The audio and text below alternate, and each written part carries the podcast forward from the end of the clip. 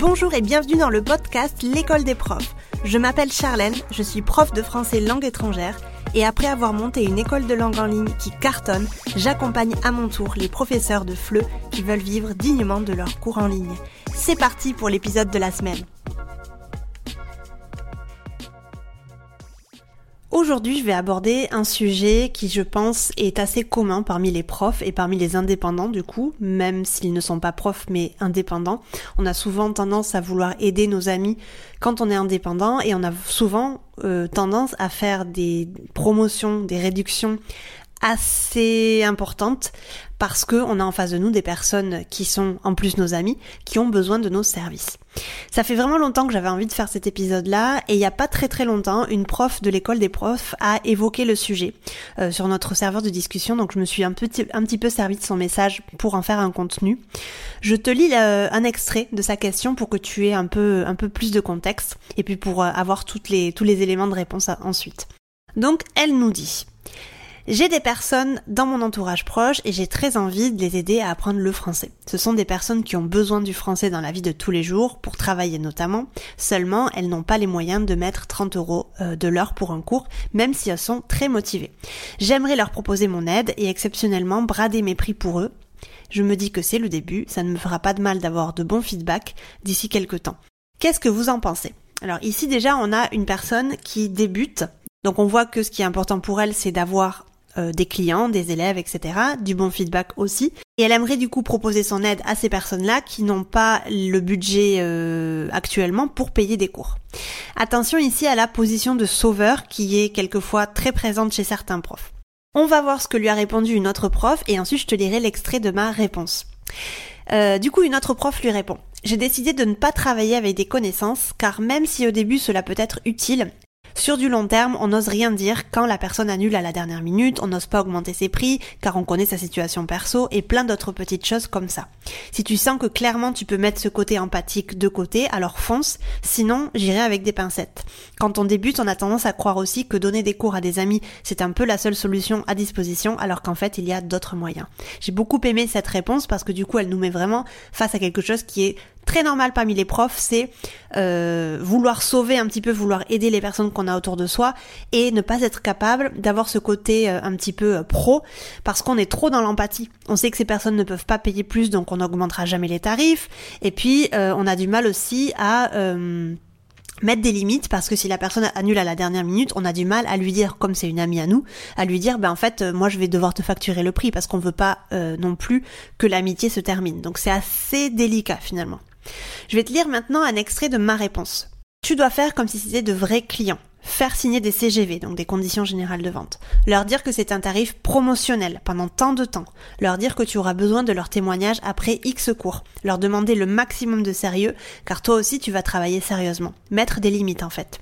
Pour ce qui est du tarif, ne brade pas tes prix. Un petit geste sera suffisant si tu souhaites vraiment le faire. Là vraiment, faut se poser la question, est-ce que j'ai vraiment envie de le faire ou est-ce que je le fais seulement parce que c'est une amie ? Mais il est important que tu lui montres que ton travail a de la valeur et que c'est ton métier. Tu fais pas ça juste pour donner des cours particuliers à droite à gauche comme des cours de soutien quand tu étais par exemple étudiante à l'université. Je suis personnellement contre les prix d'amis quand c'est une grosse réduction. 10% ok, mais 30% quand tu vends ton temps, c'est non. Parce que si la personne te soutient dans ton aventure entrepreneuriale, elle voudra également te soutenir financièrement. Et ça me rappelle quand ma tante m'avait potentiellement demandé de faire cours d'espagnol à mon petit cousin. Mon grand-père avait dit: mais tu lui feras un prix de famille, hein? Et ma tante avait rétorqué: faut bien qu'elle vive de ses cours, donc c'est elle qui verra. Et je suis assez d'accord avec ma tante du coup, parce que comme je le disais tout à l'heure, quand tu mets en place un projet entrepreneurial, tu as envie et tu as besoin aussi que ta famille et tes amis te soutiennent, pas forcément financièrement parce que les gens ne vont pas prendre des cours comme ça parce que ils en ont peut-être pas le besoin, mais en tout cas te soutiennent. Du coup, faire des prix d'amis, qu'est-ce que tu en penses ? Oui ou non ? Est-ce que tu as déjà été face à cette situation ? Est-ce que tu donnes des cours à des prix d'amis ? Je serais très intéressée d'en parler avec toi, par exemple, en DM sur Instagram. Ce que moi je pense, c'est que vraiment l'expérience client, c'est quelque chose de très important. Tout comme l'accueil ou la prise en charge de tes nouveaux élèves. Donc au début, avec un élève, tu vas, par exemple, lui expliquer comment tu vas procéder avec lui, ce qu'il va obtenir avec tes cours. Tu vas bien évidemment comprendre son objectif derrière ces cours-là. Tu vas lui montrer ta manière de travailler. Tu vas lui créer un espace pour que lui aussi, il travaille avec toi en classe inversée ou pas, par exemple. Personnellement, tous mes élèves, dès leur arrivée, ils ont un espace Google Drive pour chacun d'entre eux avec un dossier pour les ressources nécessaires. Donc un programme avec le contenu des prochains cours pour que l'élève sache où il va exactement avec moi. Des PDF multiples pour l'aider dans son apprentissage, comme par exemple un PDF pour son niveau avec des ressources intéressantes. Des vidéos, des séries, des podcasts pour lui permettre de toujours être en contact avec la langue qu'il étudie avec moi en dehors des cours, bien évidemment. Et ça, pour moi, ça fait partie de l'onboarding de mon élève. Ça fait partie de l'expérience client, ça fait partie de l'accueil, la prise en charge des nouveaux élèves. Et ça, c'est quelque chose que je mets beaucoup en avant. Et ça fait partie aussi du prix que va payer l'élève. Parce que c'est pas la même chose que de préparer tout ça en amont, parce que c'est du travail quand même, que de ne rien faire, de préparer juste un simple cours et de demander un prix inférieur à ses élèves. Je ne dis pas qu'il y a une bonne ou une mauvaise façon de faire les choses, mais en tout cas pour moi, ça fait partie de l'onboarding, de la prise en charge de ces élèves-là. Donc, si tu as des élèves avec des tarifs préférentiels, tu devras également mettre tout ça en place, sachant que ton tarif est moins élevé et que cela peut créer des frictions. Et je pense très fort à Cynthia Cravo quand j'emploie ce mot, friction, parce qu'elle l'emploie beaucoup dans ses contenus. Si tu ne connais pas Cynthia Cravo, je te mets bien évidemment en description ses réseaux sociaux. Ça peut créer des frictions parce qu'au fond, c'est possible que tu ne te sentes pas à 100% valorisé dans ces moments-là, et inconsciemment, la qualité de ton travail se verra peut-être affectée. Ou pas, ça dépend de la personne, bien évidemment. Mais c'est comme si, par exemple, c'est comme quand, par exemple, tu décides d'augmenter tes élèves parce que tu en as marre de travailler allez, on va prendre un tarif comme ça, à 30€, tu veux augmenter tout le monde à 35, voire à 40, mais il y a un des élèves à toi que tu as depuis des années, que tu as déjà augmenté 2-3 fois, et en fait, tu te sens vraiment mal de le réaugmenter. Et je comprends parce que moi aussi, j'ai vécu ça. En fait, là aussi, tu vas te sentir moins valorisé et inconsciemment, en fait, tu vas pas travailler de la même manière, tu vois. Tu vas pas travailler de la même manière à quelqu'un qui te paye 40 qu'à quelqu'un qui te paye 30, tu vois, parce que cette personne qui te paye 30, tu vas peut-être avoir du mal à lui demander de te payer plus parce que tu lui as déjà augmenté son tarif. Donc, faut faire attention à ce niveau-là. En même temps, si tu te dis que c'est pas la peine de mettre en place ces procédés, le Google Drive, etc., justement parce que c'est des élèves qui sont un peu spéciaux, etc., en même temps, c'est un peu injuste pour eux, tu crois pas? Parce que eux aussi, ils ont le droit d'avoir quelque chose de spécial et d'avoir la même prise en charge, le même accueil que tu fais à tes autres élèves, tu vois. Donc c'est injuste pour eux, mais c'est aussi injuste pour toi parce que toi, ça va te changer tout ton système et encore une fois, c'est possible que tu ne fournisses pas la même qualité de travail. Et ensuite, avec le temps, et quand tu verras qu'il y a de plus en plus de demandes de cours, tu feras peut-être également passer tes élèves amis en dernier quand tu devras préparer tes cours. En d'autres termes, tu favoriseras tes élèves payants plutôt que tes amis, et c'est humain quelque part, parce que le propre d'une entreprise, c'est de vouloir qu'elle fonctionne. Et si tu ne fais rien pour qu'elle fonctionne, forcément, il y a un problème. Donc tu vas peut-être faire passer tes élèves payants en premier, alors que tes élèves amis, eux, ils n'ont rien demandé en fait, ils sont juste très très très contents que tu puisses leur faire cours. Certes, ils te payent moins, mais c'est pas eux les responsables finalement, tu vois. En bref, ces élèves qui, avec le temps, devraient devenir ta meilleure pub, n'ont pas la possibilité de bénéficier de la même qualité de travail seulement parce que tu as voulu leur rendre un service. Est-ce que tu penses que ces personnes vont te recommander avec le temps ? Peut-être que si tu n'as pas eu l'occasion de leur montrer à quel point tu travailles bien, ça va être compliqué. Tu perds donc des ambassadeurs et donc peut-être des potentiels élèves.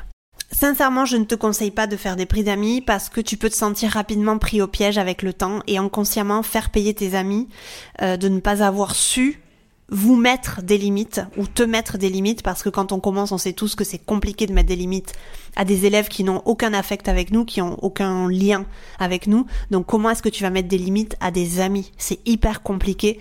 Imagine quand tu te lèves, quand tu commences dans ton entreprise, que tu fais, que tu crées des CGV, des conditions générales de vente, et que tu te dis, bah non, moi je vais faire signer tout le monde, mais que en face de toi tu as un ami, et là c'est difficile quoi de faire signer ses amis parce que tu vas te sentir en fait un petit peu, tu vas sentir que mettre des limites c'est pas bien quoi. Donc si ça peut ne pas représenter un gros problème au début parce que tu penses que tu as besoin d'aider ces personnes-là et parce que tu as envie de le faire, ça peut représenter un problème sur du long terme.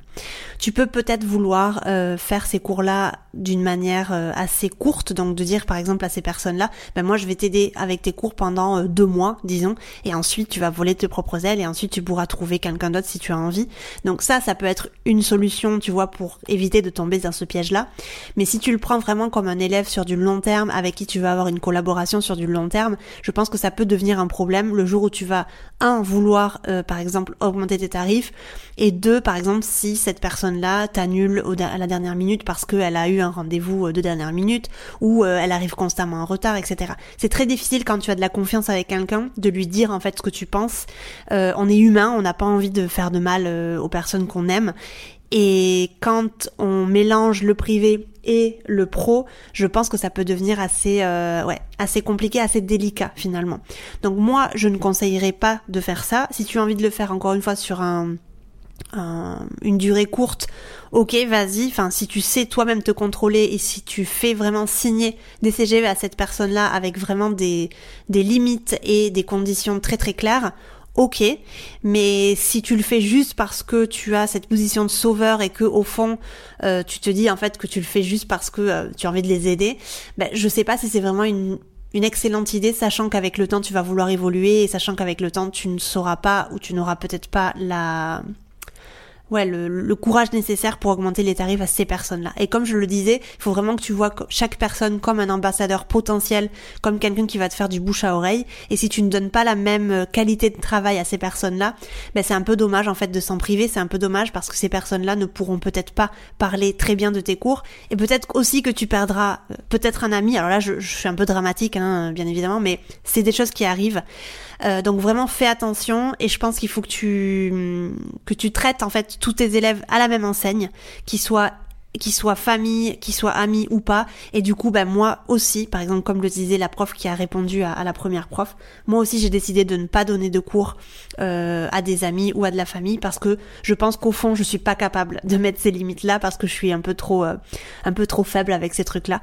Et donc je pense qu'il faut vraiment que tu te poses des questions si est-ce que toi tu es capable ou pas, et si tu n'es pas capable, de ne pas le faire et juste de lui expliquer que tu n'es peut-être pas la meilleure personne pour eux et que, sachant qu'il y a ce lien d'amitié ou familiale, que tu préférerais en fait juste recommander quelqu'un d'autre. Donc voilà pour cet épisode. J'espère que ça pourra répondre un petit peu à tes questions. Je sais pas si tu as déjà été dans cette situation ou pas. Je pense qu'on a tous été à peu près dans la même situation, enfin dans cette situation à un moment donné de notre carrière. C'est assez commun en tout cas de le voir parmi les profs. Voilà pour moi, je te souhaite une bonne journée, une bonne soirée selon quand est-ce que tu écoutes ce podcast, et je te dis à la semaine prochaine pour un nouvel épisode. Bye bye. Et puis si tu veux aller plus loin, je t'invite à télécharger mon e-book gratuit sur 5 étapes pour vivre dignement de tes cours de FLE en ligne et doubler ton chiffre d'affaires. Tu trouveras le lien dans la description de cet épisode. N'hésite pas à partager ce podcast, le noter sur ta plateforme d'écoute préférée. Je te remercie de m'avoir écouté jusqu'ici et je te dis à la semaine prochaine pour un nouvel épisode. Ciao !